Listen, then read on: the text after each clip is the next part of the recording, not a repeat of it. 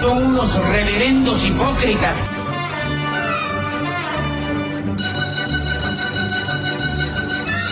¿Por qué no suben a la tribuna a responderme si son tan hombrecitos?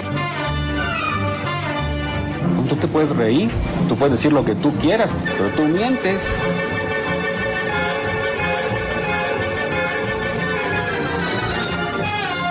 No tienen vergüenza, no tienen cara.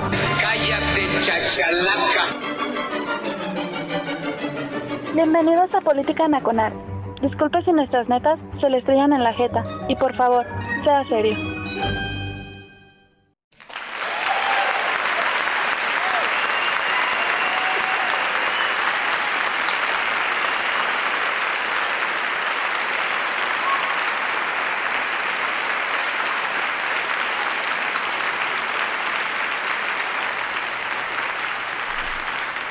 Gracias, criaturas. Gracias, chamacos. Este pueblo, pues estamos aquí de nueva cuenta. Esto es Política Nacional, radiotueteros.com. Soy Oscar Chavira, el monosapio de, el monosabio de esta plaza. Ya lo sabe usted, gracias a la gente que amablemente pues está ahí ya congregándose en el tag de la estación, a la gente que nos saluda vía Twitter, que está con el chichero en la oreja, ¿sí?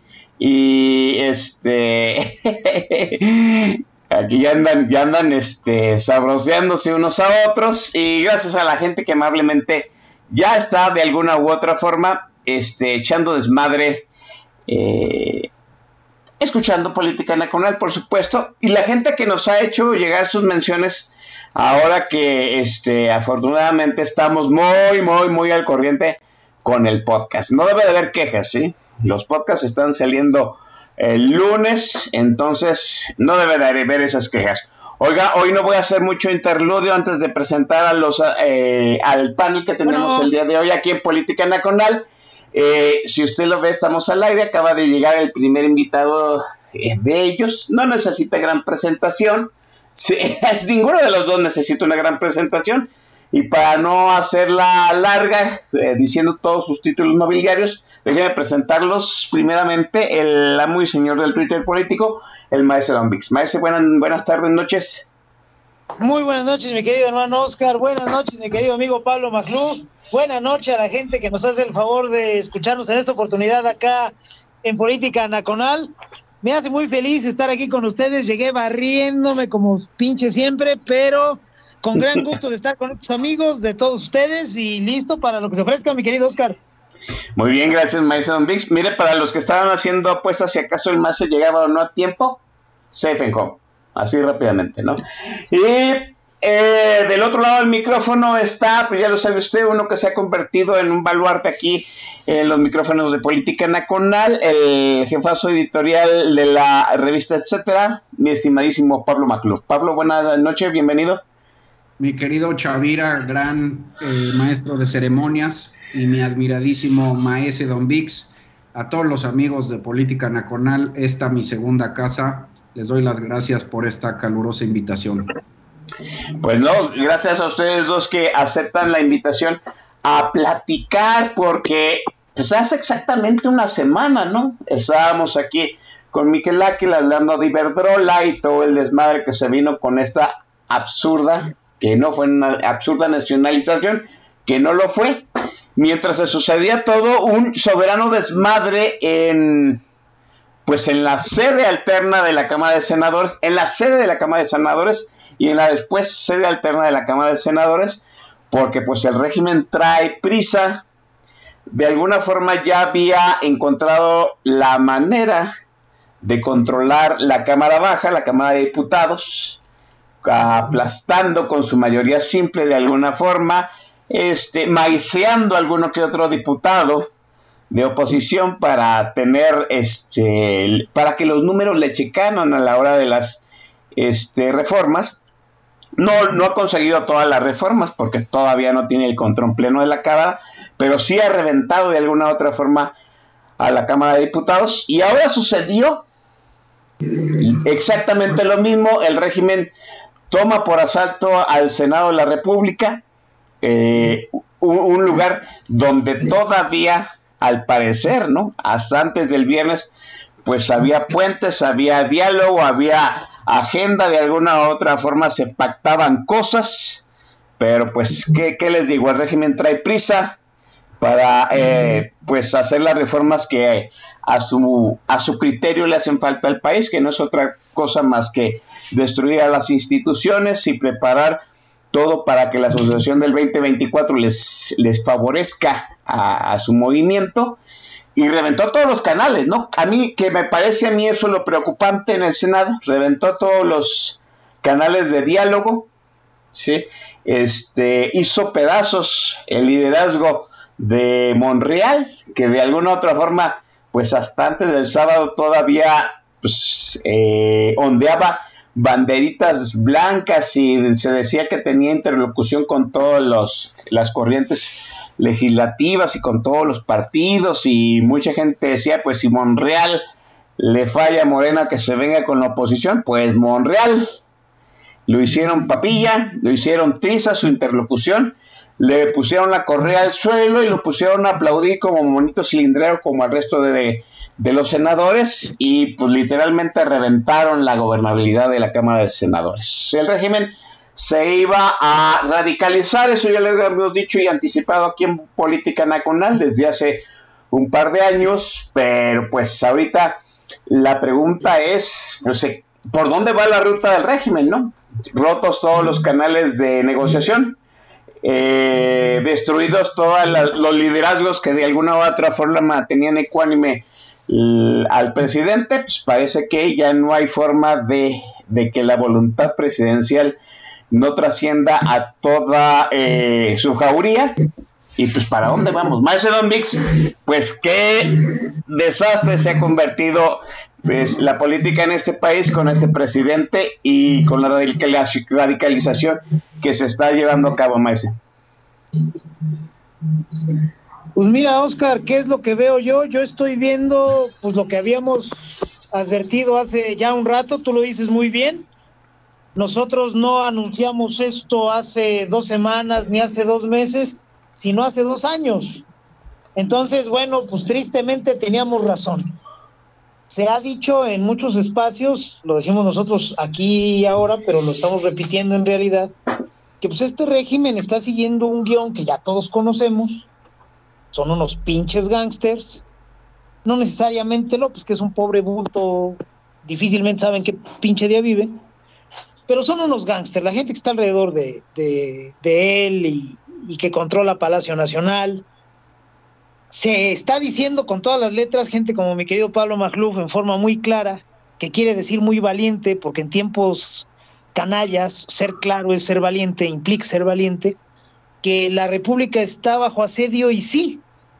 Ahora, eh, pues que la gente que no ha estado poniendo atención se sorprenda esto es algo que nosotros lo hemos visto hace un rato, que no va a mejorar, que va a empeorar y lo va a hacer en la medida en que nosotros seamos incapaces de reaccionar. Me refiero a la sociedad civil. La radicalización de este régimen es obviamente, no hay una no, no, no hay un margen de error en ese caso. La radicalización de este régimen pasa por eh, eh, dinamitar instituciones. Desde que empezó este cagadero lo dijimos, aquí lo que quieren es restaurar un modelo caduco de hacer política, de, de hacer Estado incluso. Dijimos también que no iban a poder y efectivamente no han podido. Está claro que los planes de estos cretinos no, no se han podido materializar, pero también dijimos, y estamos teniendo razón en ello, que en el esfuerzo por hacer esa restauración iban a reventarlo todos, iban a cargar un montón de cosas y pues también tuvimos razón, lo estamos viendo, está sucediendo. No va a mejorar, es un hecho. Eh, la gente que está agrupada eh, en este régimen, pues hay de dos tipos, los que toman decisiones y los que las acatan. Los que toman decisiones pues no tienen mayor interés en dar marcha atrás, no pueden dar marcha atrás. Para ellos primero por el, por el guion que siguen y segundo por el perfil que tienen como abanderado, que es López, para ellos la única opción siempre es doblar la apuesta. Siempre es la fuga hacia adelante, siempre es échale y hasta donde truene. ¿Por qué? Pues porque son unos pinches gángsters, no son gente de Estado, son pandilleros. Entonces, si se cargan al país en, en su afán, pues que se lo cargue. Entonces no vamos a esperar por el lado de los que dan o que toman las decisiones y dan las órdenes, no hay margen para pensar ni siquiera que se van a detener, menos que van a meter reversa. Y de parte de los que están en este régimen acatando las órdenes, pues menos.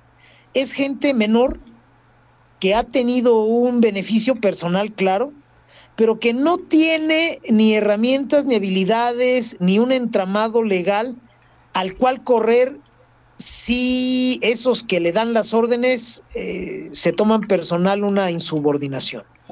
Esto es, los operadores políticos de este régimen no tienen manera de bajarle a la velocidad. Van subidos en un tigre. Y obviamente donde intenten bajarse el pinche tigre se los va a tragar. ¿Qué nos queda entonces a los que no estamos en ese, en, ese, en el régimen, ni tomando decisiones ni acatándolas? Pues oponernos claramente, con inteligencia, porque esta radicalización la anunciamos, se está cumpliendo.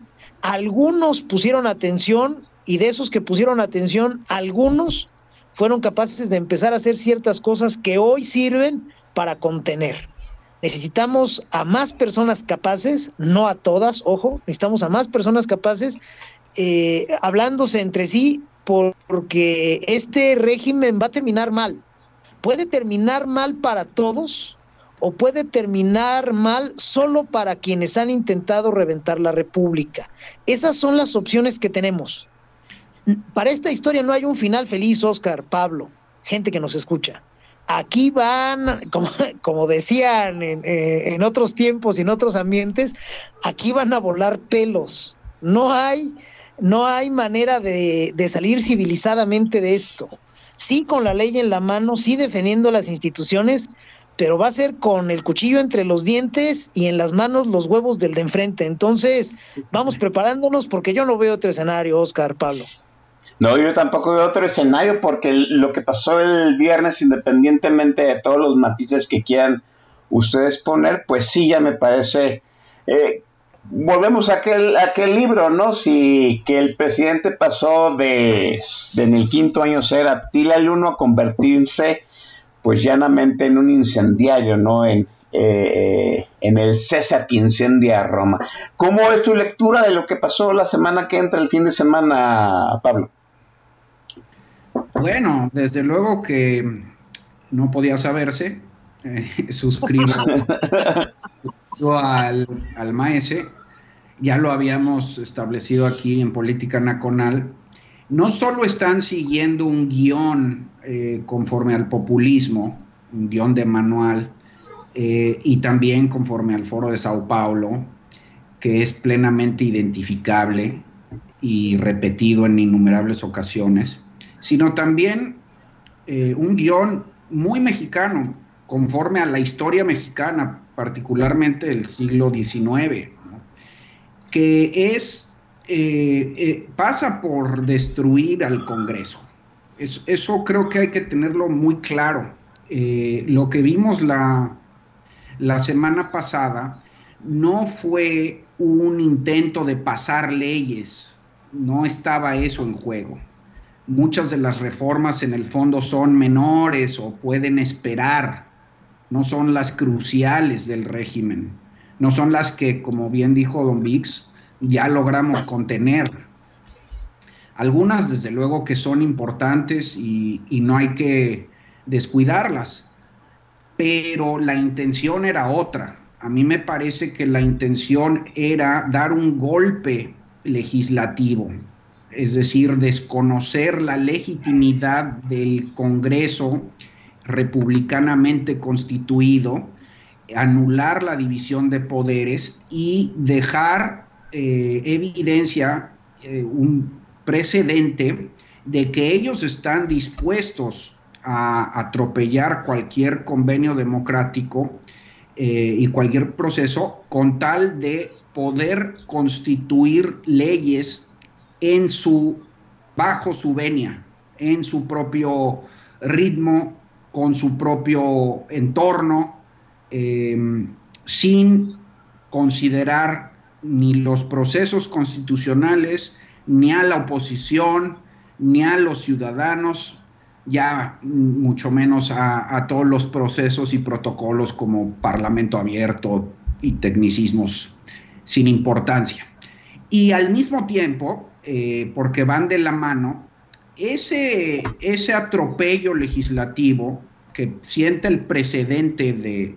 Eh, es una intentona, ¿eh? no digo que lo vayan a lograr, pero ese, ese atropello legislativo que siente el precedente para establecer una constituyente mm, popular que, que no pues esté enmarcada en el marco jurídico de la democracia liberal mexicana, al mismo tiempo, em, como es inevitable que se caiga el proceso, pues tiene la encomienda de cargarle la mano a la Suprema Corte de Justicia como eslabón ulterior, como último paso, también para reventarla. Eh, y, la Corte, por más fuerte que haya sido, el Congreso sí lo atropellaron, fíjate. Si logra pasar alguna de las leyes, no importa la ley que haya pasado. Lo que quiere decir es que lograron constituir, eh, reformar y constituir leyes atropellando a la democracia. Eso es lo que debe de quedar claro. Y segundo, por más que la Corte logre tirarlas, la Corte es, es vulnerable, hay que defenderla, pero sin, sin perder eh, de miras que eh, está en una situación delicada porque está sobrecargada. Es decir, con este, esta embestida también le, le calientan aún más la tubería, al, el caño tapado que dejó Saldívar, que Norma Piña está intentando destrabar pero la están atiborrando eh, precisamente para provocarla y además sabiendo que tienen a tres ministros en la bolsa que puede voltearse cualquier otro porque necesitan nada más cuatro o que puede eh, o que pueden eh, otra vez dudar de su legitimidad mediante la, la insurrección popular. Han estado eh, presionando mucho a la Corte vía multitudes, o sea, sí son, son hordas, hordas como las de Trump eh, contra el Capitolio. Em, entonces, es parte de un conjunto de, digamos, de manuales, del manual populista, del manual de los bolivarianos, de la historia mexicana. Y como bien dijo Don Biggs, de un curso de radicalización donde se acumulan varias causas. Por un lado, la, destrucción de instituciones, pero también me parece, hay que señalar la propia paranoia ya de, porque en toda radicalización, sobre todo basada en un hombre fuerte, en un solo hombre, aunque tenga a sus lacayos y a su politburó de leales y fanáticos, pues el que amasa el poder es uno, y conforme ve que los palillos se van cayendo, que se van saliendo, saltando ratas del barco, que todo alrededor se empieza a destruir, como son hombres muy inseguros y muy controladores, que solo llenan su eh, insaciable necesidad de amor con poder, este, pues, pues no quieren perderlo, ¿no? Eh, y ya no lo pueden controlar, están literalmente poseídos, aprovechando una frase misma del propio presidente, ¿no? Yo ya no me pertenezco, que de hecho es una, una frase original de Hugo Chávez. Entonces, eh, en ese resquebrajamiento de las instituciones, que no necesariamente quiere decir que lo logren, pero Maese Don Vix atina muy bien a decir que en el mero intento va a haber sangre, en el mero intento va a haber este cascajo. Eh, pues vemos que emergen otros poderes, ¿no? Poderes que están eh, justamente mm, ocupando los vacíos de esa destrucción institucional yo veo un trapecio, ¿no? Muy claro, pues en efecto los aguacates, ¿no? los, los militares, por otro lado los oligarcas, el crimen organizado, desde luego, y finalmente el régimen, el mismo régimen. Y en ese trapecio antidemocrático y antiliberal y autoritario, pues nos hallamos los ciudadanos de a pie em, que eh, debemos de, ponernos de acuerdo para defendernos. Pues sí, debemos ponernos para, defendernos. Hay, una situación que a mí me llama mucho la atención, esto que comentaba eh, Pablo Macluf en el sentido de que se ataca al legislativo, obviamente para menoscabar su representación, se atiborra al, al judicial y de alguna forma a mí me parece que hay una estrategia de incendiar ambas cosas para hacer una narrativa que hay un complot en contra del régimen, ¿no? Los diputados, los diputados y senadores en contra, la Suprema Corte de Justicia de la Nación en contra, y es el presidente contra todos. En cierto sentido, eso puede capitalizarse, maestro Don Vix, eh, como nuevamente poner al presidente como este como una víctima rumbo al 2024. Es una narrativa electoral que se puede vender más. 100%, de hecho, eh, vaya, si hablamos de un manual, ya sabemos que eh, el tipo que suele engendrar al poder, que suele amasarlo, y que para el imaginario colectivo es el caudillo, el salvador, etcétera, cuando se agota su utilidad, pues lo vuelven mártir. Así es. No es que siempre le salga. Con Chávez le salió de puta madre. Eh, con Evo, pues no. Ahí no lograron empatar tiempos con enfermarlo. El pinche Evo, pues, como toda la gente este, de Sueña, muy sano el cabrón. Y además, este, la hoja de coca hacía caricia. Entonces el cabrón no se nos puso malito y no iba a ser creíble que se enfermara. Pero eh, por un lado o por otro, siempre intentan volverlos mártir mártires. A Correa en Ecuador lo intentaron poner así, el señor salió a gritar que era un golpe de Estado y se asomó a un balcón pidiendo que le pusieran un plomazo. Siempre es así, cuando el caudillo o protocaudillo deja de servir, pues lo vuelven mártir y le dan un segundo aire al, movimiento. Eh, más allá de que se derivara o que llegaran estos cabrones hasta esa instancia, que yo creo que sí van a llegar, el ir poniendo al régimen, primero al caudillo y por extensión al régimen, en un papel, en un rol de víctima, pues es la de siempre con estos cabrones. Eh, sabemos que ellos necesitan un discurso polarizado, ellos contra nosotros, buenos contra malos, ricos contra pobres, y siempre juegan el rol de víctima. Siempre, eh, pues son hijos de puta descarados, ¿no? Pueden estar matando niños con cáncer, pueden estar subidos en un cerro de 700 mil osamentas, pueden estar eh, estallándoles en la cara los escándalos de corrupción y aún así salen a decir que las víctimas son ellos y hay quien les cree.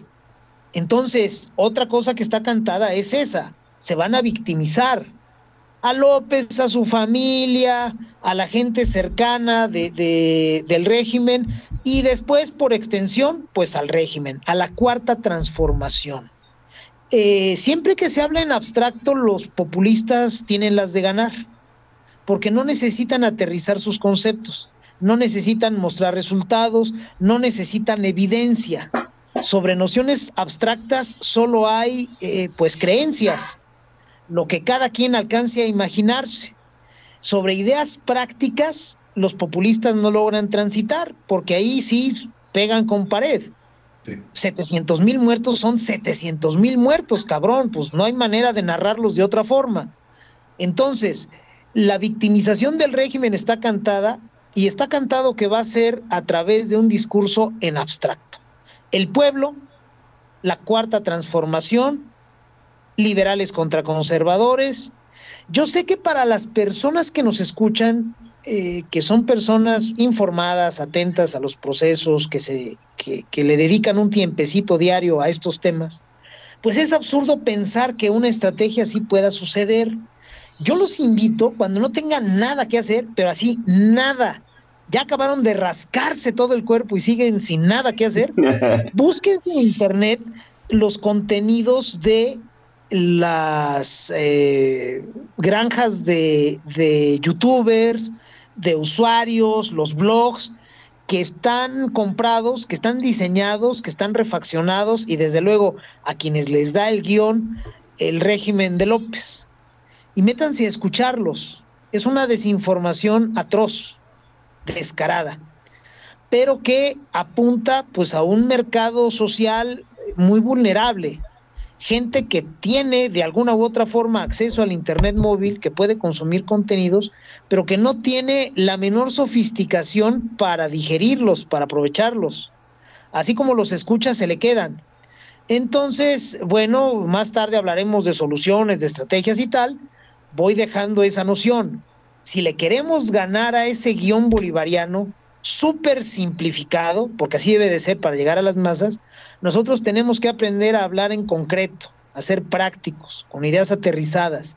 Si le entramos a la discusión abstracta, tenemos Morena para 50 años, porque en el terreno abstracto los populistas nadie les gana, Oscar, Pablo.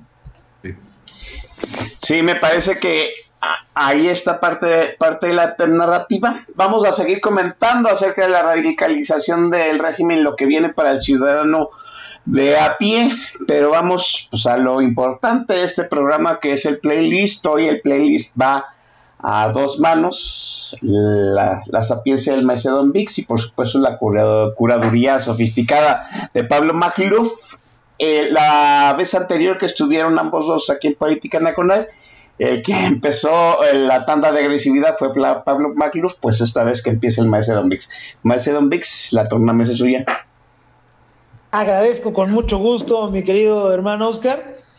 Tomando en cuenta que en estos tiempos canallas que vivimos, hay mucha gente que se margina, se margina, o sea, no la margina, se margina de los procesos cívicos y a cambio de no hacer nada, elige chaquetearse en forma impúdica con nociones de salvadores, con nociones de, realismo mágico, en donde por alguna razón Dios le tiene mucha paciencia a ese güey y nos salva, pues vamos a escuchar un rolón de eh, un grupo argentino de rock en español, obviamente me refiero a Soda Stereo.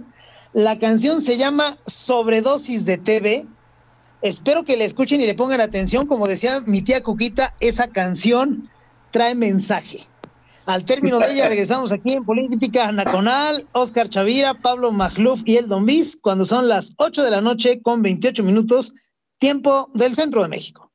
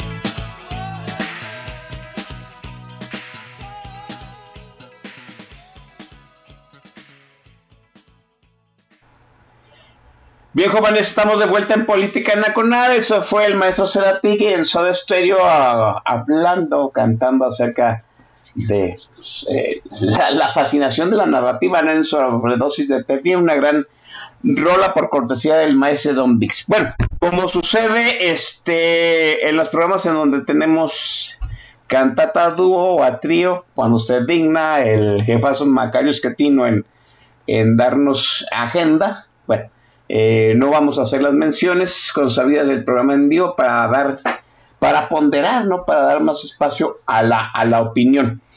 Este, bueno, ya sabíamos que el régimen quiere golpear las instituciones de alguna forma. Este, ya este, torpedeó los canales dentro del Congreso en ambas cámaras. Quiere, eh, ya tuvo su, su, este, su candidato Manchurian en el Instituto Nacional eh, Electoral. Este, tuvo al presidente de la Suprema Corte de Justicia en la Nación, lo tuvieron que cambiar, pero ahora sí me parece que pues todo es una estrategia que embone en victimizar al régimen para que el régimen exhiba que hay un complot en su contra, ¿sí? Miren los diputados no me quieren aprobar, miren el Instituto Nacional Electoral me regaña por, eh, por expresar mi, mi libertad de expresión, miren la Suprema Corte de Justicia de la Nación, revierte todo lo que yo hago por ustedes. Pero otra cosa que sucedió el fin de semana es que acabó de un palmazo toda la, podríamos decirlo así, ¿no? Toda la, eh, la mesura o las voces de mesura al interior, ¿no? Yo sí estoy, yo debo decirlo, a lo mejor soy un reverendo pendejo, me asumo un reverendo pendejo, yo sí pensé que Monreal tenía mayor peso dentro de, pues, del Politburo que como le menciona Pablo Magluf, sí, ya había reventado algunos otros otros personajes que se habían este, exhibido como mediadores, como gente mesurada dentro del régimen al inicio del sexenio, y ahora ya vemos hasta Ebrard consumido en las en, repetir los actos del, caudillo, ¿no? Ya vimos una, un video de Ebrard haciéndose una limpia. lo voy a decir como dice el maestro Don Vix, ¿no? Este, el candidato que sí sabe cómo agarrar los cubiertos y sabe cómo comer con razón, que habla en inglés, pues ya se hizo una limpia, se acabaron los, los se, acabó la mesura al interior de, Morena. Eso que quiere decir, Pablo, no sé, no sé cuál sea tu lectura. El caudillo es más fuerte que antes. Ganaron los bolivarianos al interior del Polipuro. Bueno, el caudillo es más fuerte en términos de acumulación de poder personal y ese siempre va a aumentar precisamente por esta condición de paranoia, de insaciabilidad. Ya lo habíamos comentado en un programa, ¿no? Shakespeare lo tenía bien identificado.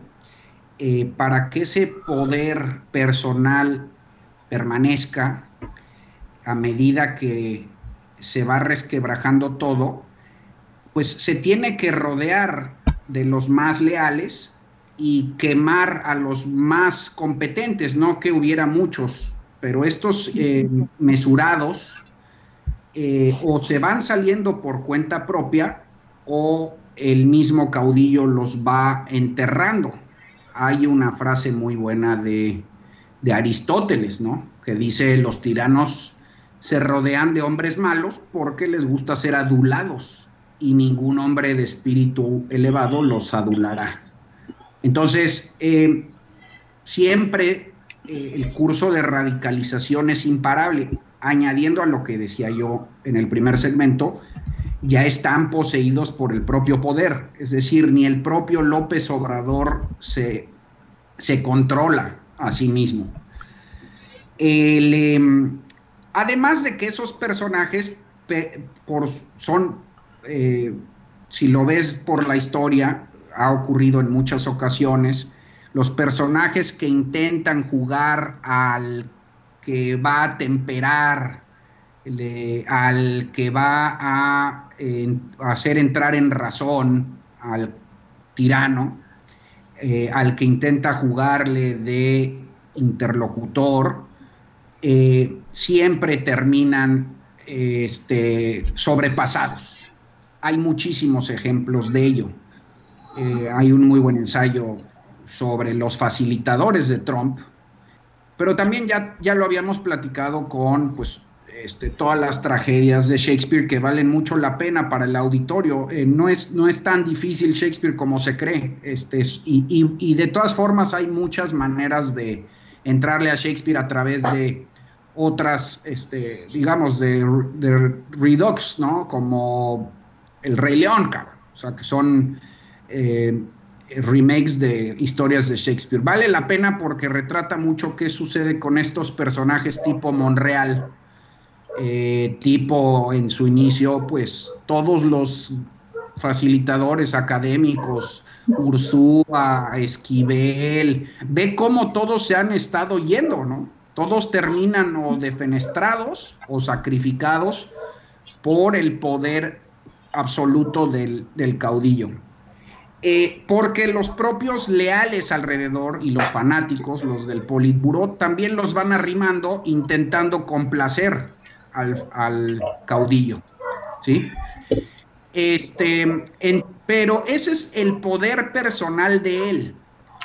Otra cosa es que ese poder sirva, sirva para eh, transformar al país, sirva para verdaderamente traer soluciones. Entonces, eh, retomando un poco la idea de Don Bix de ponerle cara a lo abstracto, de concretizar lo abstracto, eh, este curso de radicalización y esta victimización también tiene su desventaja, tiene su, eh, digamos, el otro filo de la navaja, su, el otro lado de la moneda, eh, su lado débil. y es que el populismo pues está basado para movilizar a las masas en en esta política de amigo-enemigo, ¿no? Pero los enemigos iniciales, pues eh, Salinas, Calderón, los conservadores, lo que quieras, pues eh, se van agotando, ¿no? Y es inevitable para mantener a las bases movilizadas ir creando otros nuevos que sí son reales. Científicos, madres solteras, eh, clases medias, el aspiracionismo, las, eh, los usuarios del sistema de salud, los empresarios, todos esos adversarios se van aglutinando, se van sumando.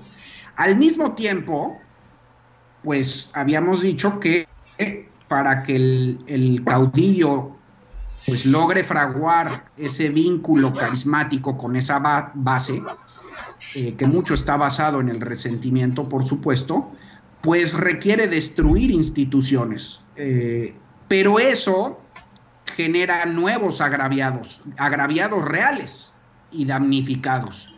Cuatro millones de nuevos pobres, una reducción del 9% en la clase media, eh, defenestrados de la pandemia, del sistema de salud, del sistema educativo, víctimas de violencia, toda la destrucción de la administración pública federal y, sumado a la incompetencia, ¿no? porque no saben gobernar con eficacia, en parte porque destruyen, en parte porque necesitan deshacerse de libertades y de leyes y de derechos para ir concentrando el poder, y en parte porque los van abandonando todos los competentes, pues sí hay muchos grupos, muchos nuevos agraviados y damnificados. Esas personas son reales. Entonces, ese es, ese es eh, lo concreto que dice Don Vix, me parece, que ahí está la cara de lo, de lo real. Esa es la verdad, ahí están. Lo que falta es aglutinarlos ¿sí? Falta una fuerza política para unirlos a todos. Pero ahí están, esa es la desventaja, la gran desventaja y por la cual en el largo plazo el populismo es insostenible. Eh, claro que es una carrera de tiempo, a ver si surge esa fuerza política que logre aglutinar, ponerle cara a lo abstracto y unir a todos estos grupos de agraviados, pero sí ya están ahí.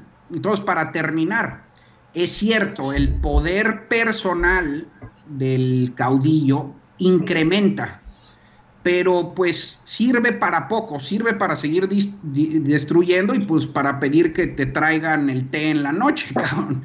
Este, no, no para mucho más. Y en cambio los grupos de agraviados están ahí, están ahí. Ahora, me preocupa más el surgimiento de los otros grupos, de los fácticos, de los otros grupos de poder que aprovechan los espacios que va dejando el caudillo. Ya lo dije, el trapecio antidemocrático, ejército, oligarcas, crimen organizado. Eh, eso sí también se van a volver amenazas. Eh, entonces, ese es el tablero, ¿no?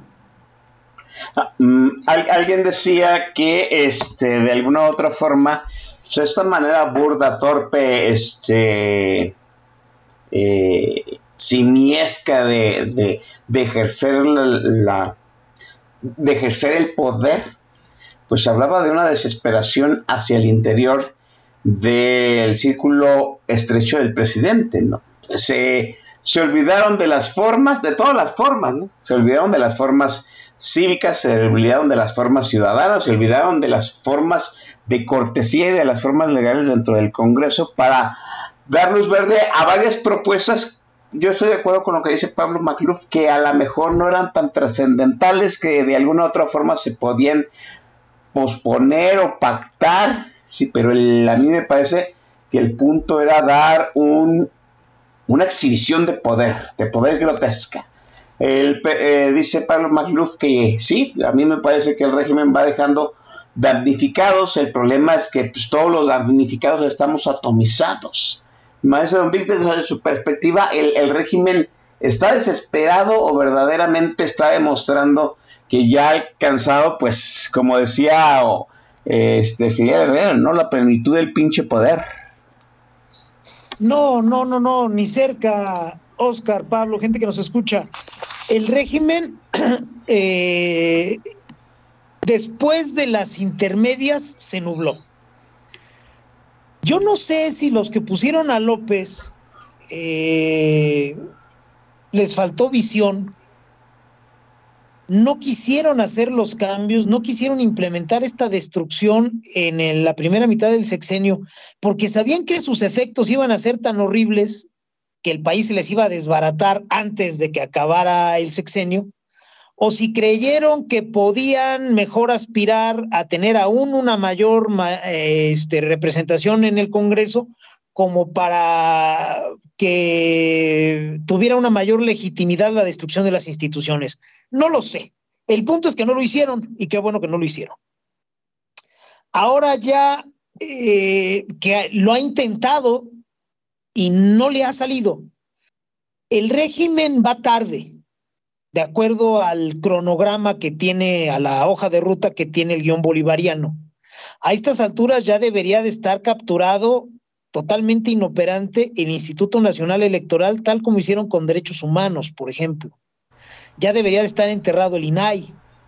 La Corte ya debería de estar bajo su control. El Banco de México ya debería de estar haciendo ocurrencias para este, complacer al caudillito. Y miren por dónde, ninguna de esas. Entonces, a mí sí me parece que el régimen va tarde, sabe que va tarde y eh, está demostrando o está tratando de mostrar poder en formas grotescas. Yo veo al régimen de López ya avanzando con las nalgas pegadas a la pared y pidiendo la hora. Lo que hicieron en el Senado, el cochinero que hicieron, evidentemente busca sembrar la noción de que el Congreso es modificable a niveles muy profundos, por supuesto. Y también busca desgastar al judicial, cargarle otro pedazo de de estiércol a la carreta que va jalando la Suprema Corte para no dejar que se nos atrofie el país. Sí, pero también, como tú señalas, Oscar, la intención del sainete que se aventaron en el Senado estos güeyes la semana pasada fue porque necesitaban aparentar poder, no demostrarlo, sino aparentarlo. Si el régimen que está banderado por López realmente tuviera poder, habrían pasado todas esas leyes en el Senado con la oposición presente en horario hábil, no necesariamente en viernes en la noche, mientras se daba un concierto ahí a 20 pasos, y pasándose por el arco del triunfo todas, eh, todas las eh, disposiciones legales. Ni siquiera pudieron hacerlo bien. En algún momento de la sesión estaban presentes 129 senadores, cuando el máximo o el número de senadores que tenemos en el país son 128. Entonces eso basta para echar para atrás ese cagadero. Estos güeyes estaban desesperados por mostrar poder. La oposición, algunos por convicción, otros porque los andamos arreando, pero logró que en el Senado no sucedieran las cosas como lo quería el régimen. No tuvo poder. Entonces tenía que simularlo, tenía que aparentarlo. Yo veo al régimen ya descolocado. El reloj les está ganando, lo decía hace un momento muy bien Pablo.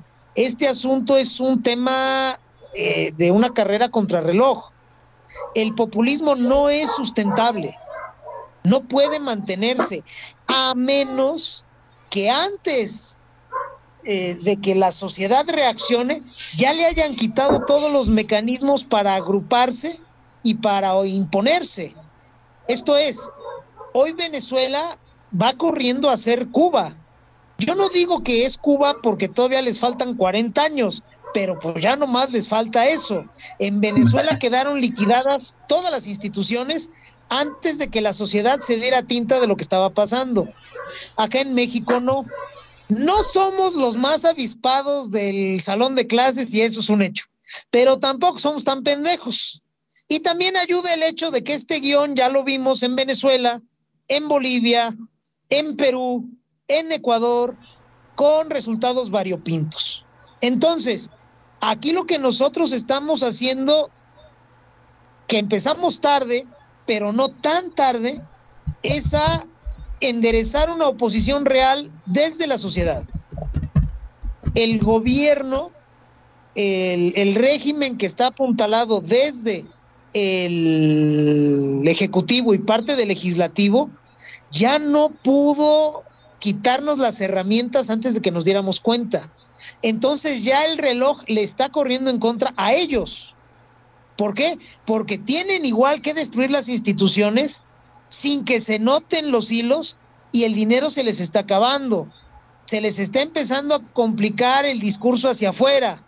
Se les está empezando a complicar el discurso en las calles, porque ya la ciudadanía salió a las calles.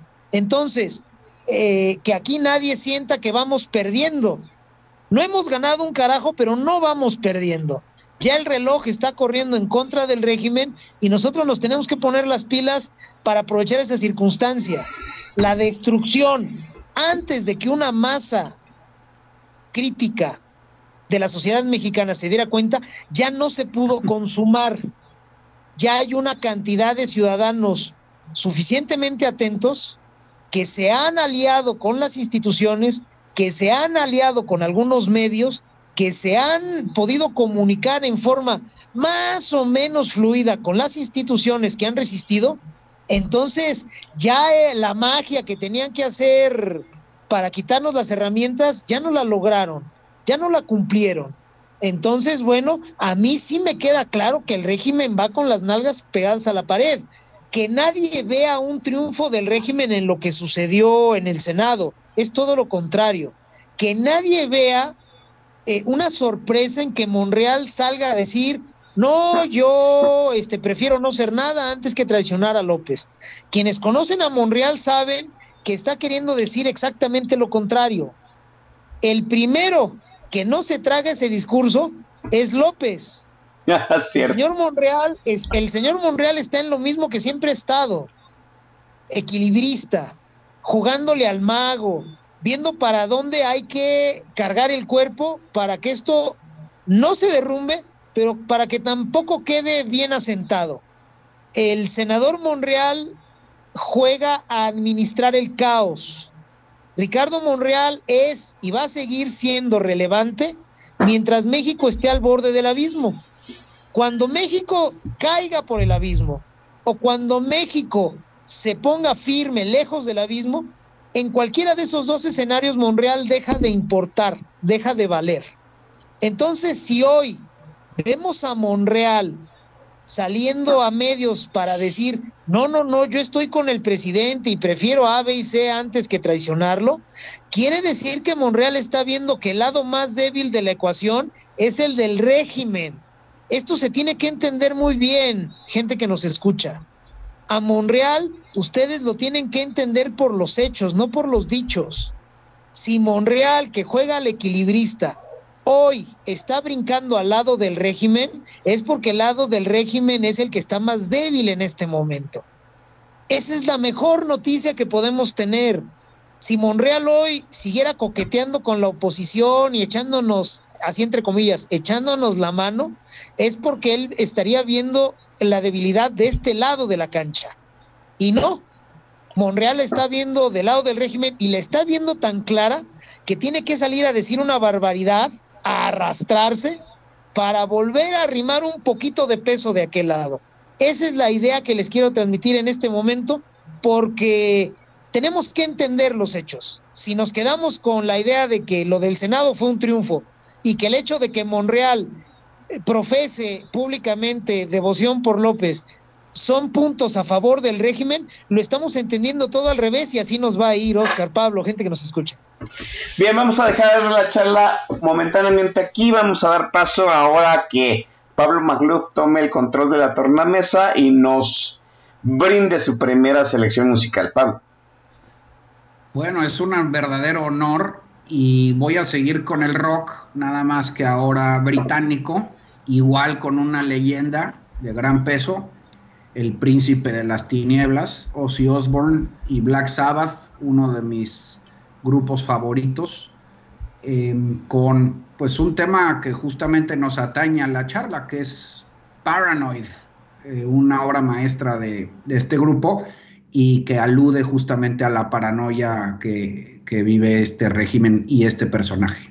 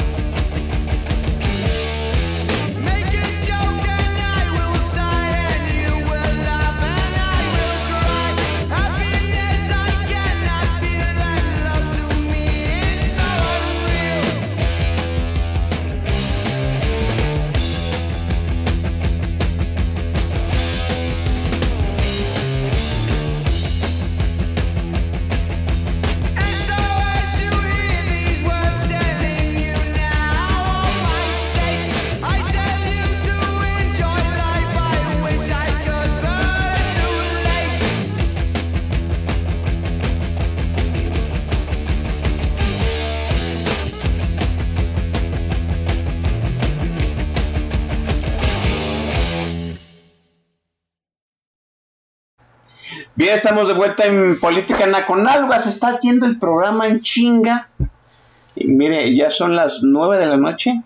Y híjole, hay mucha tela que, de dónde cortar.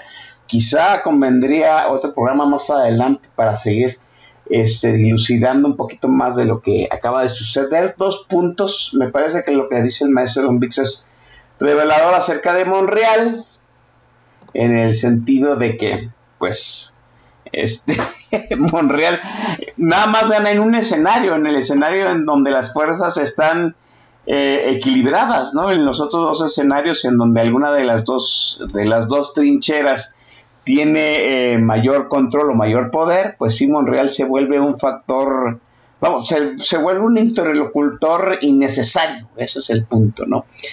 Otra cosa de lo que dijo el maestro Don Vix, un régimen desesperado. Yo pensaría en un régimen desesperado, Pablo, pues nada tiene que perder y si nada tiene que perder, todo puede incendiar.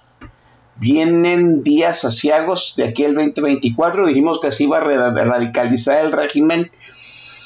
Este, y podríamos decir que viene lo peor, vamos, viene la cara más oscura del, del caudillo. ¿Cómo lo vislumbras tú en el régimen y para la gente, Pablo?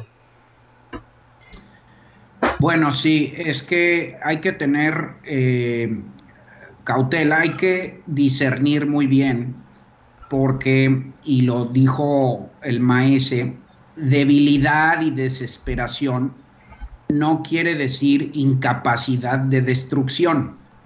es decir, sobre todo, eh, pues justamente en un, en, generándose tantos vacíos de poder, donde surgen otros poderes fácticos que atropellan a su vez instituciones como ya lo es el ejército, como lo son los oligarcas y el crimen organizado, eh, y también la propia eh, embestida del régimen, pues pueden generar mucha destrucción, ¿no?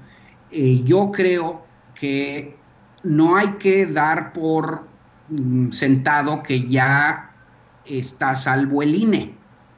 Es decir, si lo logramos defender eh, en un momento muy asiago, que era la intentona de reforma electoral primero, luego el plan B, aunque el plan B en el fondo está suspendido, eh, pero ahí está en la incubadora. Em, pero eso no significa que la cargada en contra del INE no siga eh, pues estando en el horizonte, ¿no? Eh, a lo mejor específicamente en contra de la institución ya no. Y de hecho, pues eh, teniendo a su propio caballo de Troya, a la licenciada Tadei ahí adentro, menos van a poder argumentar eh, que la institución está capturada. Sin embargo, me parece que lo que sigue, a lo que hay que tener eh, pues mucha atención, es el momento de la elección. Primero, bueno, con momento de la elección no me refiero nada más al día de la elección, me refiero a todo el preámbulo, me refiero a las campañas, a el dinero, a los actores, ¿sí? a los procesos de legitimación local, ya hablaremos de lo local. Eh, yo, quiero que Don Vix le entre a eso porque lo conoce mucho mejor que yo. Pero vaya, eh, tengan por seguridad los que nos escuchan que precisamente en esa desesperación y en ese eh, curso de radicalización, la madre de todas las batallas, el último y definitivo recurso, y ese es de super guion populista, es reventar la elección, intentarla primero, eh, este, pues digamos que apropiársela de antemano en el periodo de, de preparación, mediante las técnicas clásicas, que esas sí son pues ya muy conocidas para México, el México predemocrático, carruseles, este, clientela, acarreados, todo eso. Pero en donde adquiere un grado muy, digamos, este, particular, hablando de el régimen obradorista y el manual populista, es que van a intentar desconocer los resultados. Van a intentar deslegitimar una derrota. Si pierde la candidata, el la corcholata del oficialismo, yo no veo manera humana de que este cabrón le entregue por las buenas el poder a un opositor. No lo veo. Podemos hablar de las soluciones para eh, intentar impedirlo, podemos hablar de las soluciones para que no se salga con la suya, podemos hablar de cuáles son los aliados que, con los que contamos para eh, para que no lo logre. Pero tengan toda la seguridad de que no reconocería una derrota, por la sencilla razón de que nunca lo ha hecho. Eh, son cuatro procesos que ha perdido y desconocido en su carrera política, y por la otra, porque no quieren dejar el poder él y sus socios. Él ya no se va a poder quedar personalmente eso sí lo logramos contener. Va a intentar quedarse por eh, mediante un delfín. Eh, y para ello necesita que los resultados electorales le beneficien. Y también porque, pues, este, queda muy vulnerable eh, si pierde, quedan muy vulnerables sus socios. entonces, hay que tener en, miras por ahí en el horizonte que el día de la elección y eh, los, meses previos, pues vamos a tener que ejercer eh, un, digamos que un espíritu cívico y ciudadano como no habíamos visto, recuperando la esencia de nuestro, del nacimiento de nuestra democracia de esa ciudadanía que hemos eh, este, añorado, eh, esa ciudadanía que dio paso a la construcción de las elecciones libres, esa ciudadanía que nos llevó a justamente a la transición, que era una ciudadanía mucho más avispada, este, más conectada, pues vamos a tener que eh, recobrar esos ánimos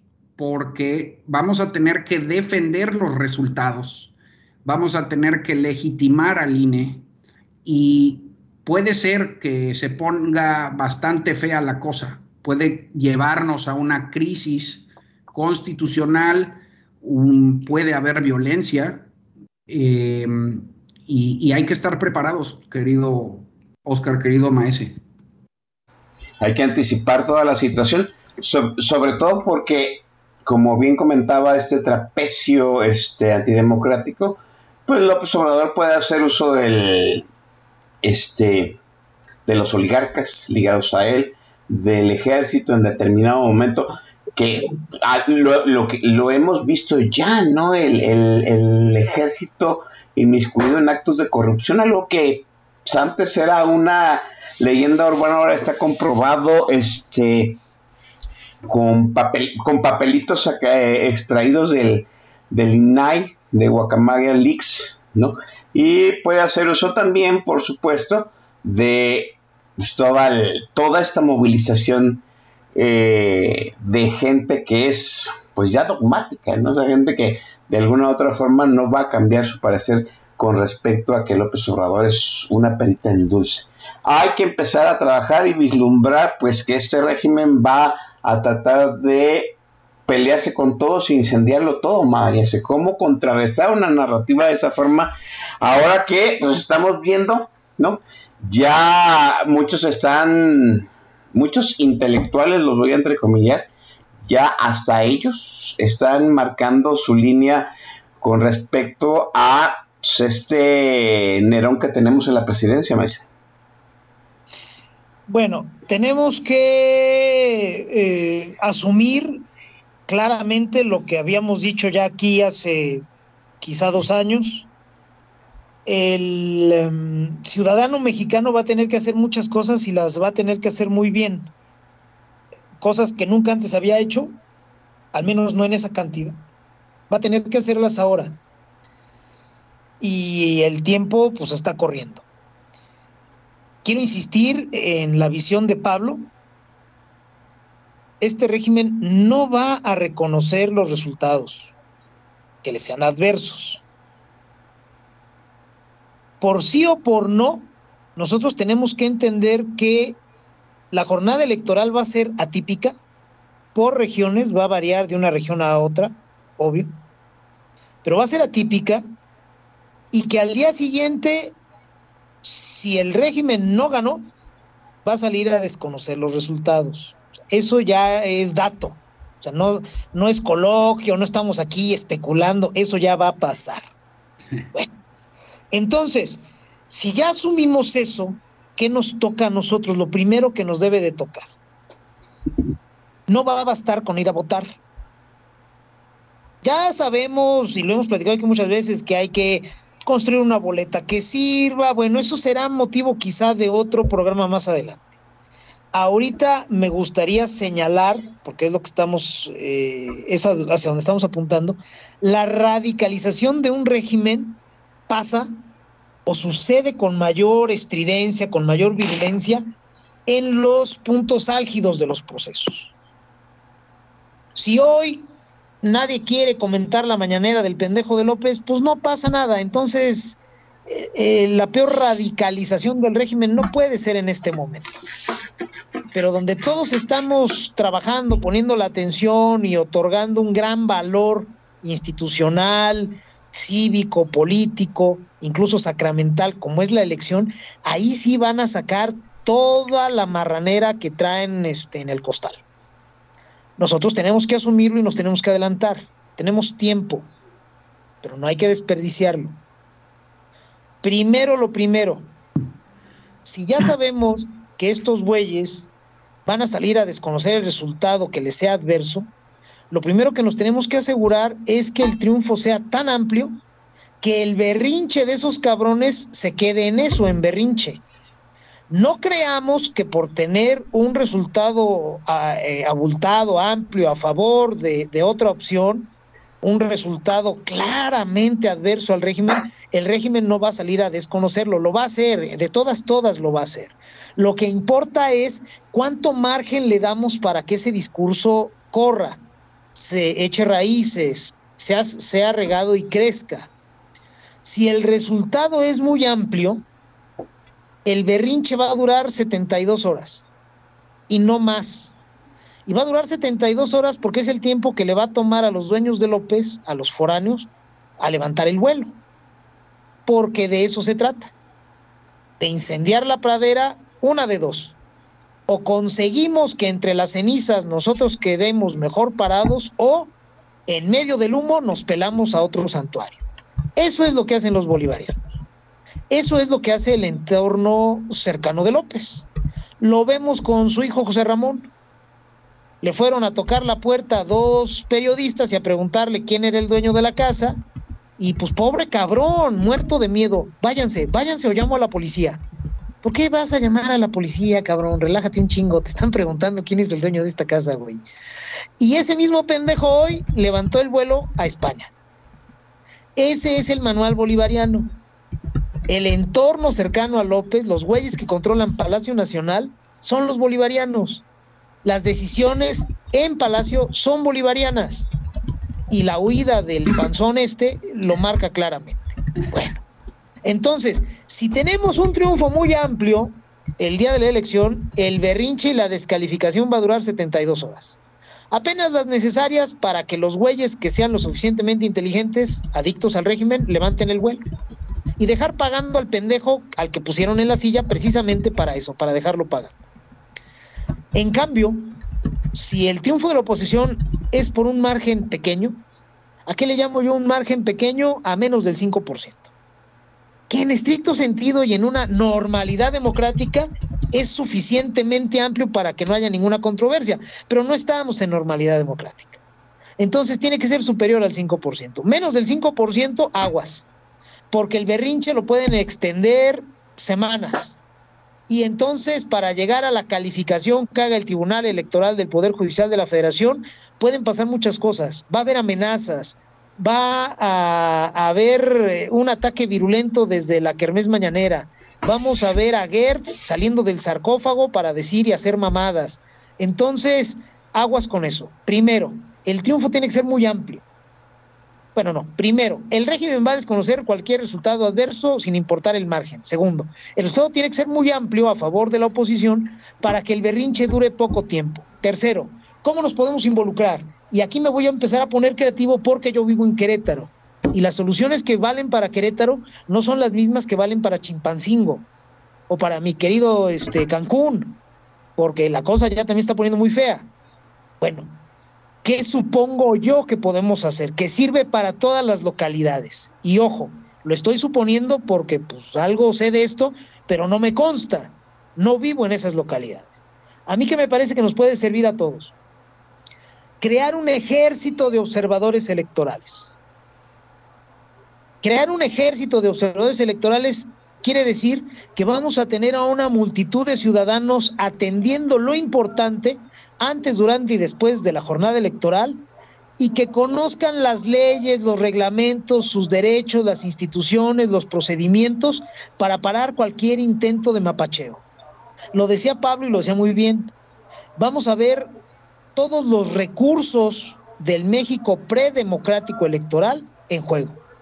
El ratón loco, la operación tamal, embarazo de urnas, el acarreo, eh, la, la, provocación para generar un entorno eh, hostil en las casillas de los distritos que ellos sepan que lo tienen perdidos, no para que la gente no vaya a votar, eso va a ser una situación extrema, precisamente en Chimpancín o en Tierra Caliente, eh, Dios no lo quiera, pero me parece que así va a ser en Cancún.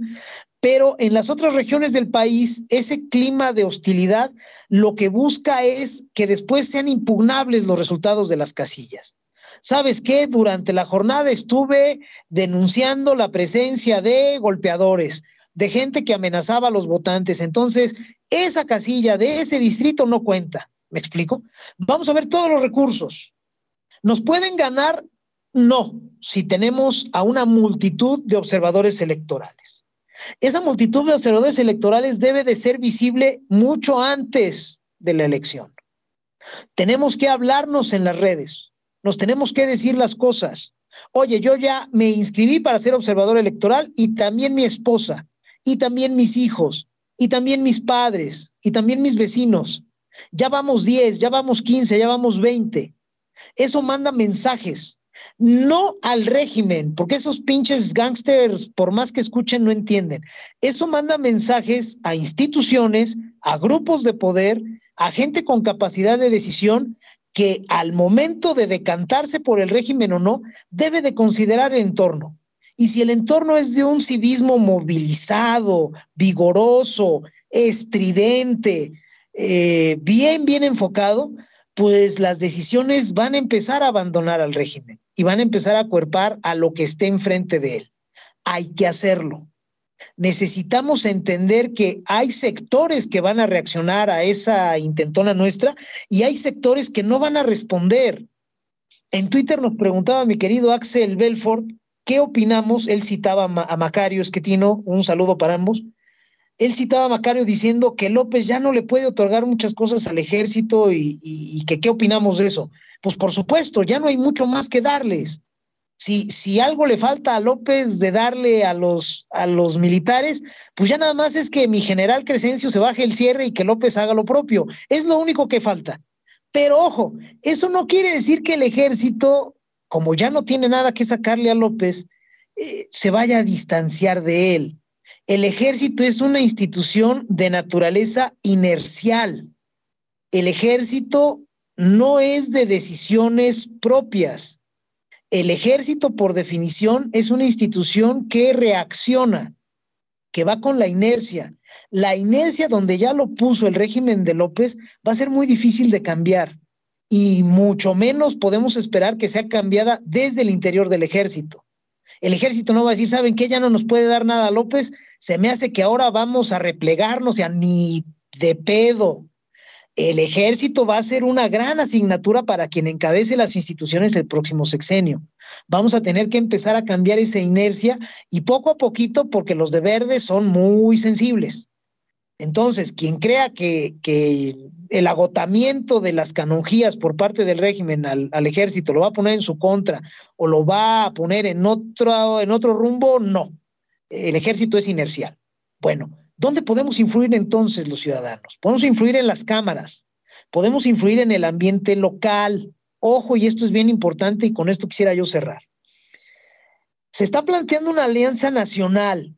Está bien, pero aun cuando tuviéramos a Carlos Castillo Peraza eh, presidiendo el PAN y a Jesús Reyes Heroles presidiendo el PRI y a Eberto Castillo presidiendo el PRD, una alianza nacional se puede proponer desde las cúpulas, pero siempre se gesta, existe en la realidad en el ambiente local.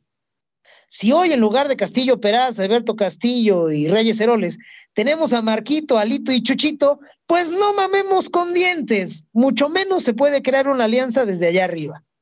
Entonces, si la alianza va a existir, se va a cimentar, va a existir realmente en el ambiente local, es una gran noticia, mexicanos, porque en el ambiente local es donde usted y yo contamos. Usted y yo no tenemos una correa de transmisión hasta el ambiente nacional, pero tenemos una chidísima, amplia, vigorosa, muy viva en el ambiente local. Ahí es donde tenemos que trabajar condicionando la boleta, donde tenemos que ir con las autoridades, que son de oposición, los que tenemos esa, esa ventaja, y con las oposiciones que no tienen cargos en este momento en otras localidades, a decirles, mira cabrón, juégatela, porque yo estoy contigo, ya tengo aquí este ejército de observadores electorales, ya tengo aquí estas propuestas, ya tengo aquí este plan, ya vengo con esto, cabrón. O sea, no vas solo, no vas a la oscuridad, no vas con las manos desnudas, mira, ya traigo todo esto, yo ciudadano. Entonces, vámonos, Recio. Le tenemos que dar incentivos positivos y negativos a la oposición en el ambiente local para que esa alianza exista. No hay forma de construir la alianza. Puede venir una orden desde Marquito, Alito y Chuchito y que en un determinado momento los liderazgos locales digan, ándale, pues sí va. Pero lo que va a suceder es que va a existir esa alianza nomás en el papel. En los hechos, los recursos, los amarres, los acuerdos no van a ser propios de una alianza y nos vamos a llevar una sorpresa muy desagradable. Usted y yo tenemos que trabajar en el ambiente local. Tenemos que condicionar la boleta hacia la alianza.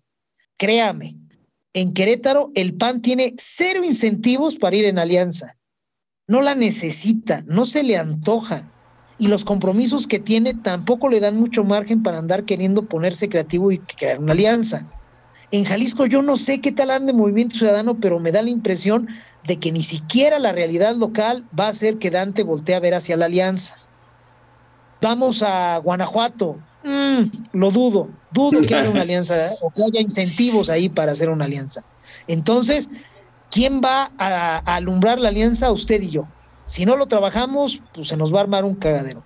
Creo yo que ese tendría que ser el primer apunte hacia las soluciones, señores, y pues que nadie se me desanime, yo creo que sí podemos. Oscar, Pablo. Sí, sí podríamos de, de alguna forma, ¿no? Es, es cierto déjeme decirlo así, ¿no? Yo creo que hay que empezar a vislumbrar cómo funciona el entramado electoral, el entramado de los partidos políticos y de los candidatos que se van a proponer.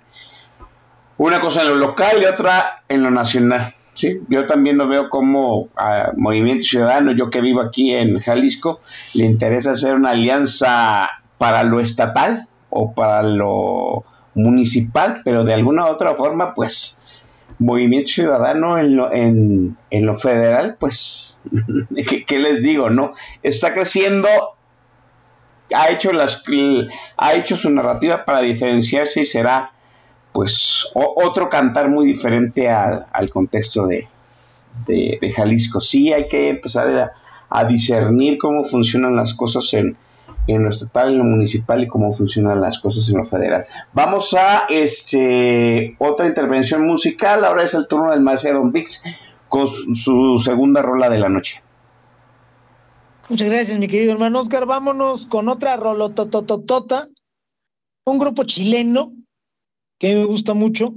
Una canción muy buena porque habla de, de fechas definitivas, habla de rebeldía habla de la capacidad de decir, ¿sabes qué? Ya estuvo bueno de mamadas y de a partir de aquí va la mía. Espero que la disfruten. La canción se llama Día Cero. Es una pinche rolota que no se la acaban. Que la disfruten y al término de ella regresamos aquí en Política Nacional. Oscar Chavira, Pablo Magluf y el Don Bis.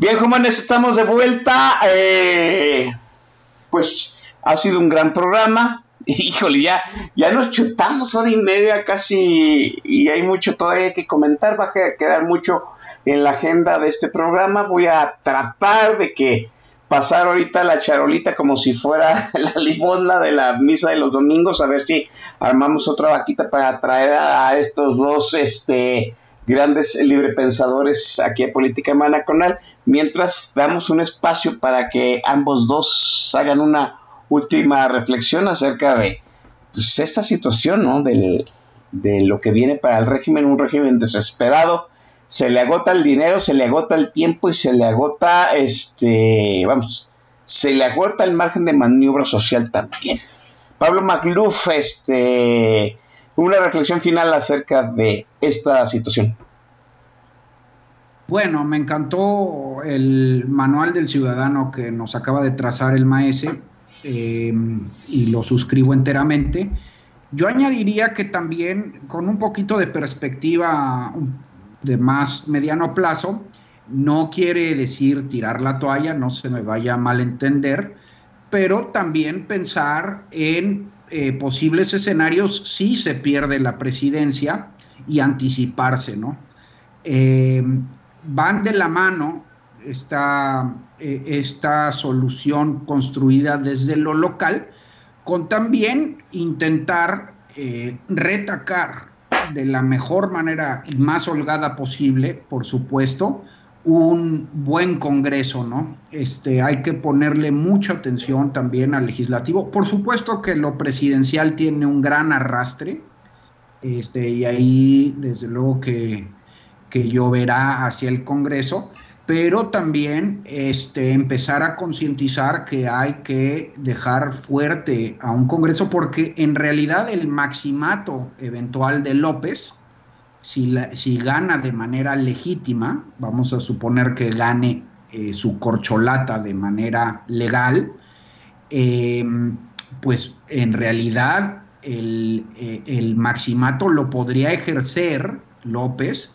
con su Congreso en cambio, si logramos tener un Congreso suficientemente sólido, eh, esa posibilidad eh, se disuelve y mandamos a López a la chingada de por vida, ¿no?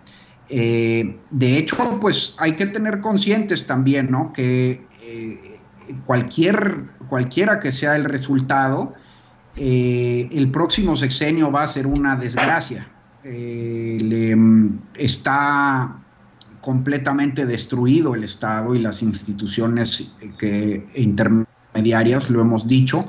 Se avecina una muy fuerte crisis fiscal, anunciadísima ya por este, el, maestro Schettino. Eh, entonces, ni un presidente opositor va a tener todas las fichas para gobernar porque se le, además, eh, ahí López dejó la píldora envenenada de la revocación de mandato, ni una eh, corcholata oficialista necesariamente las deba de tener tampoco. Entonces nos debemos de preparar para ese escenario, al igual que la de las gubernaturas, ¿no? Eh, recordemos que todo el dinero en México en realidad pasa por los gobernadores. Eh, así como las grandes urbes, va a estar en disputa la ciudad y, demás grandes urbes. Eh, entonces, eh, yo, yo alertaría también con eso y cerraría diciendo que hay que arrear a, nuestros bueyes, a los opositores, están muy pendejos, muy dormidos, con falta de imaginación.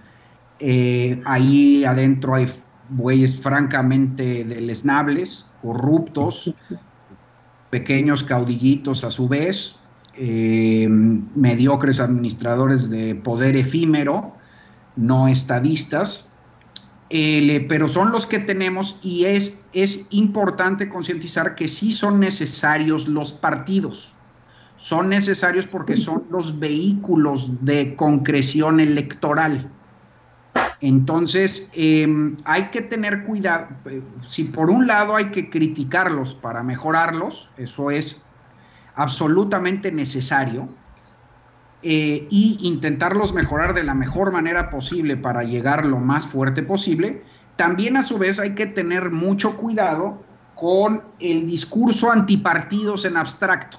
Este, mm, eh, el discurso antipartidista en abstracto eh, es el que lleva a los caudillos, es el que lleva finalmente a los outsiders y salvadores. Entonces, una apuesta inteligente en la ciudadanía es criticarlos a los partidos, pero también mejorarlos desde adentro, abrazarlos, no tirarlos a la basura eh, y pues lamentablemente ser conscientes de que son eh, con esos bueyes con los que hay que arar y que los, los políticos, aprove los buenos políticos y los buenos ciudadanos aprovechan los recursos que hay para hacer cosas grandes, no anhelan cosas inexistentes eh, para tener lo que no hay. Bueno, con eso cierro. Maestro Domix. Gracias, mi querido Oscar. Gracias a mi querido Pablo Macluf. Ciertamente vamos a tener que hacer mucho trabajo, vamos a tener que aprender a pensar más allá de la, de la estructura binaria suscribo totalmente a Pablo, si no es con estos partidos, pues con cuáles. Si no es con la clase política actual, pues con cuál. Pero sí, necesitamos encontrar a los más útiles. Suscribo también el tema del Congreso, es esencial, no solo porque desde ahí se puede contener la destrucción si ganara la presidencia el régimen, sino porque es ahí donde más influimos los ciudadanos. Tenemos un problema grave de cara al 2024. Un problema nacional. Es un entramado muy complejo.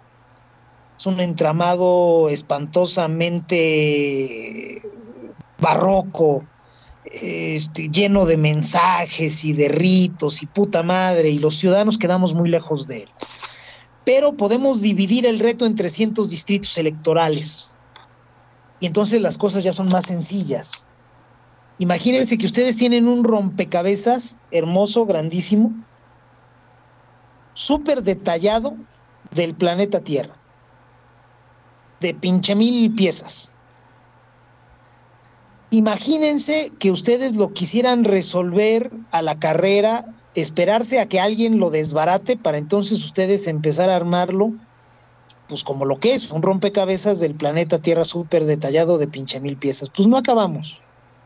Pero si antes de que desarmen el rompecabezas, si antes de que nos reten a armarlo, nosotros le damos la vuelta y con un este, plumón Esterbrook grandote de aceite, le dibujamos una figura más sencilla por detrás, una estrella, una figura humana muy sencillita. Entonces ahora sí, desbarátenmelo, cabrones, y en lugar de jugar con las reglas de armarlo por el lado de la fotografía del planeta Tierra, lo armo del lado de la figura más sencilla, del cuerpo humano o de una estrella de cinco picos, etc. Bueno, nosotros tenemos que ser muy inteligentes en esta, en esta batalla.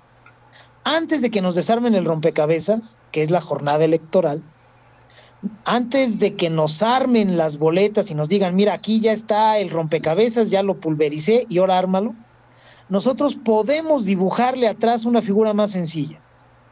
Para mí, eso se aterriza a través de una estrategia local por distritos, porque la elección del Ejecutivo Federal y del Legislativo Federal son concurrentes el año que entra. Y además concurren también con otro montón de elecciones locales. Entonces, si nosotros somos capaces de dividirnos la tarea en 300 distritos electorales, estamos hechos.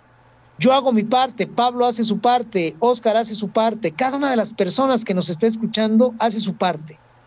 Y logramos colocar en la mayoría de los distritos gente útil, no solo de oposición por membrete, sino capaz, valiente, enterada, que sea sensible a lo que se le está diciendo no solo vamos a tener una mayoría clara en el Congreso, sino que también, por ser elecciones concurrentes, le vamos a arrimar un chingo de votos al candidato a presidente de la oposición.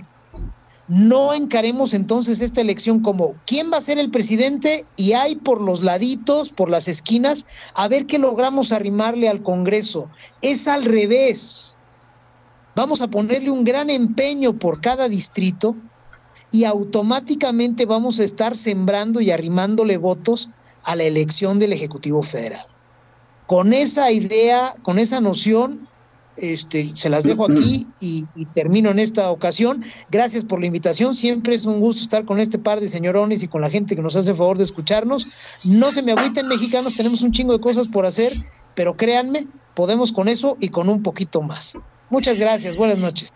Gracias, maestra Don Vix. Buenas noches. Muchísimas gracias también a Pablo Maglú por haber aceptado la invitación, a pesar de tener un por ahí una adversidad. Entonces, Pablo, te agradezco mucho que hayas aceptado la invitación y a pesar de los pesares estás acá presidente. Gracias. No, hombre, querido Oscar, querido Maese, gracias por la invitación, gracias a todos los radioescuchas y saben que yo encantado y espero con ansias la, la siguiente oportunidad para seguir discutiendo estos temas.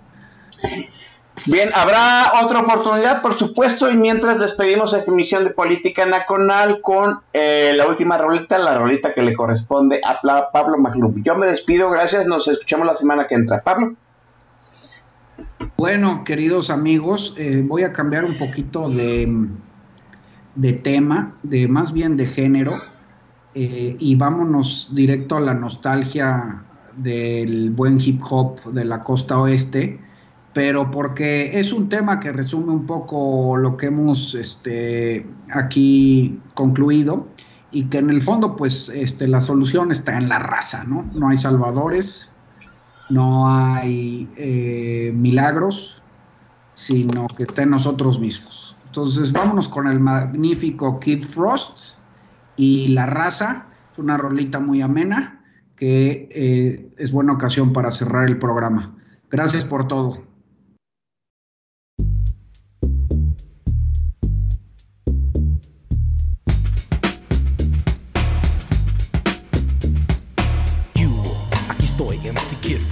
Soy jefe, patrón, it's the big boss. My cuenta's loaded, it's full of balas. I put it in your face and you won't say nada. Vatos cholos, you call us what you will. You say we are assassins, you tripping out to kill. It's in my blood to be an Aztec warrior. Go to any extreme and hold no barriers. Chicano, and I'm brown and proud. Want this chingazo, Simona, so let's get down. Right now, in the dirt. What's the matter? You afraid you're gonna get hurt? I'm with my homeboys, my ties, my camaradas, kicking back con eh, mi ganga y pa' mí no diga nada. Yo soy chingón ese, eh, like Al Capone ese, eh, controla todo, so don't never try to sweat me. Some of you don't know what's happening, que pasa, it's not for you anyway, cause this is for the raza.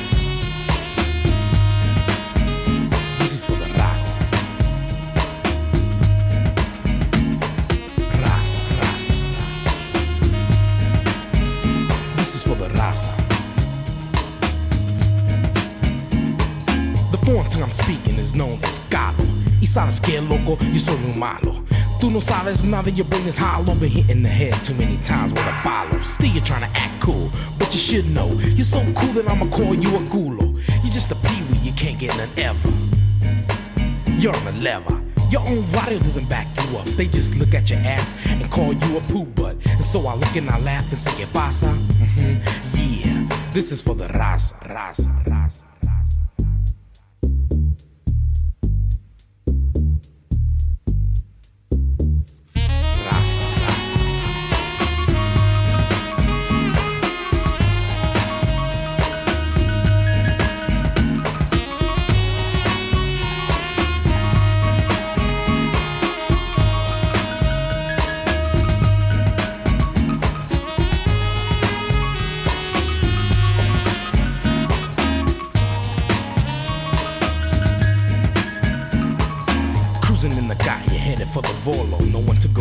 So I had to go solo. And when I go out alone, I pack. I don't sweat the javalas when I know that I'm strapped. Every time that I pack my piece, I pull it out quick, all the nonsense will cease.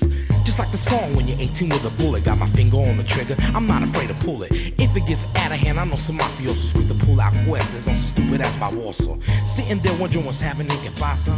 Yeah.